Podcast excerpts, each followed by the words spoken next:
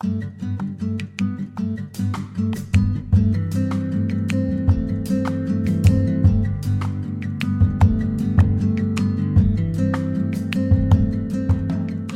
friends. It is Sean here. Thank you for pressing on play. Thank you for bringing me into your day. It's um, it's always a little bit tricky trying to work out. Well, how much do people really want to hear about Sean waffling on about Sean? But how am I going? I'm going really well. It is this tricky thing, isn't it? When you have a family, I have three boys, three teenage boys, and my eldest has just got his first car and he's driven off for a week of camp. And you farewell these kids that you love, but they're not kids anymore and they're all grown up. And ah, oh, life is just a whole series of moments of letting go, isn't it? And so, so, I, I don't know whether I'm getting better at letting go, but I'm getting more practice at letting go. So today, we let go, don't we, friends? We try not to hold on too tightly to things in our lives. And that is a good parallel to our reading, as today we will continue to read the story where things will go a little awry, and, well, Samuel and God just have to not hold too tightly to what kingship might look like, and the fact that, oh, these human kings are going to make a mess of things. So we see how that starts to play out today.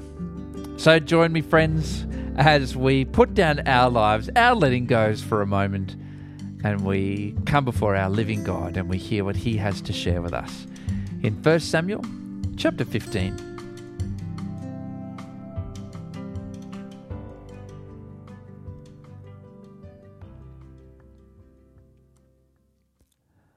One day Samuel said to Saul, It was the Lord who told me to anoint you as the king of his people, Israel. Now listen to this message from the Lord. This is what the Lord of heaven's armies has declared. I have decided to settle accounts with the nation of Amalek for opposing Israel when they came from Egypt. Now go and completely destroy the entire Amalekite nation men, women, children, babies, cattle, sheep, goats, camels, and donkeys. So Saul mobilized his army at Telaim there were 200,000 soldiers from Israel and 10,000 men from Judah. Then Saul and his army went to a town of the Amalekites and lay in wait in the valley. Saul sent this warning to the Kenites Move away from where the Amalekites live, or you will die with them. For you showed kindness to all the people of Israel when they came up from Egypt. So the Kenites packed up and left. Then Saul slaughtered the Amalekites from Havilah all the way to Shur, east of Egypt. He captured Agag, the Amalekite king, but completely destroyed everyone else. Saul and his men spared Agag's life and kept the best of the sheep and goats, the cattle, the fat calves, and the lambs, everything, in fact, that appealed to them. They destroyed only what was worthless or of poor quality. Then the Lord said to Samuel, I am sorry that I ever made Saul king, for he has not been loyal to me and has refused to obey my command. Samuel was so deeply moved when he heard this that he cried out to the Lord all night. Early the next morning, Samuel went to find Saul.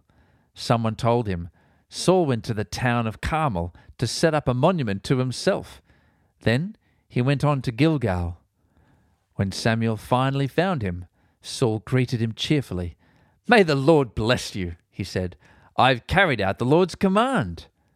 Then what is all the bleating of sheep and goats and the lowing of cattle I hear? Samuel demanded. It's true that the army spared the best of the sheep, goats, and cattle, Saul admitted. But they are going to sacrifice them to the Lord your God. We have destroyed everything else. Then Samuel said to Saul, Stop. Listen to what the Lord told me last night. What did he tell you? Saul asked. And Samuel told him, Although you may think little of yourself, are you not the leader of the tribes of Israel? The Lord has anointed you king of Israel, and the Lord sent you on a mission and told you, Go and completely destroy the sinners, the Amalekites, until they are all dead. Why haven't you obeyed the Lord? Why did you rush for the plunder and do what was evil in the Lord's sight? But I did obey the Lord, Saul insisted. I carried out the mission he gave me. I brought back King Agag, but I destroyed everyone else. Then my troops brought in the best of the sheep, goats, cattle, and plunder to sacrifice to the Lord your God in Gilgal. But Samuel replied, What is more pleasing to the Lord, your burnt offerings and sacrifices, or your obedience to his voice? Listen, obedience is better than sacrifice, and submission is better than offering the fat of rams. Rebellion is as sinful as witchcraft, and stubbornness as bad as worshipping idols. So, because you have rejected the command of the Lord, he has rejected you as king. Then Saul admitted to Samuel, Yes, I have sinned. I've disobeyed your instructions and the Lord's command, for I was afraid of the people and what they demanded. But now please forgive my sin and come back with me so that I may worship the Lord. But Samuel replied, I will not go back with you. Since you have rejected the Lord's command, he has rejected you as king of Israel. As Samuel turned to go, Saul tried to hold him back and tore the hem of his robe. And Samuel said to him, The Lord has torn the kingdom of Israel from you today and has given it to someone else, one who is better than you. And he who is the glory of Israel will not lie, nor will he change his mind, for he is not human that he should change his mind. Then Saul pleaded again, I know I have sinned, but please, at least honor me before the elders of my people and before Israel by coming back with me, so that I may worship the Lord your God. So Samuel finally agreed and went back with him, and Saul worshipped the Lord. Then Samuel said, Bring King Agag to me. Agag, full of hope, for he thought, Surely the worst is over, and I have been spared. But Samuel said, As your sword has killed the sons of many mothers, now your mother will be childless. And Samuel cut Agag to pieces before the Lord at Gilgal. Then Samuel went home to Ramah, and Saul returned to his house at Gibeah of Saul.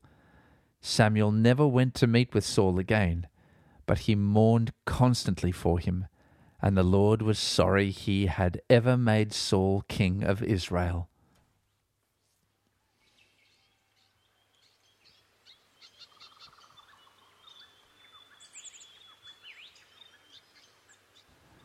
Lord, as we read this story, so much of it doesn't make sense to our modern ears. But in the midst of it all, we hear Samuel and his prayer that you want our obedience more than what we sacrifice to you, and that you call for us to have hearts in submission to you rather than any other gift we could give. So, Lord, we come to you. We submit to you. We offer our hearts to you that you would shape us so that we would live lives of obedience to what you call us to do. Lord, may we be your humble and faithful servants. As we go about today, Lord, continue to mold us in just the way you want us to be. Continue to use us to shape and to extend your kingdom so that your interests are always at the forefront of our minds and our motivations. Thank you that you choose to engage with this world and engage here with us, your people. We are humbled and amazed that you, the unchanging God of the universe, comes to us and engages with us. So we offer ourselves to you as that sacrifice, all in the name of Jesus. Amen.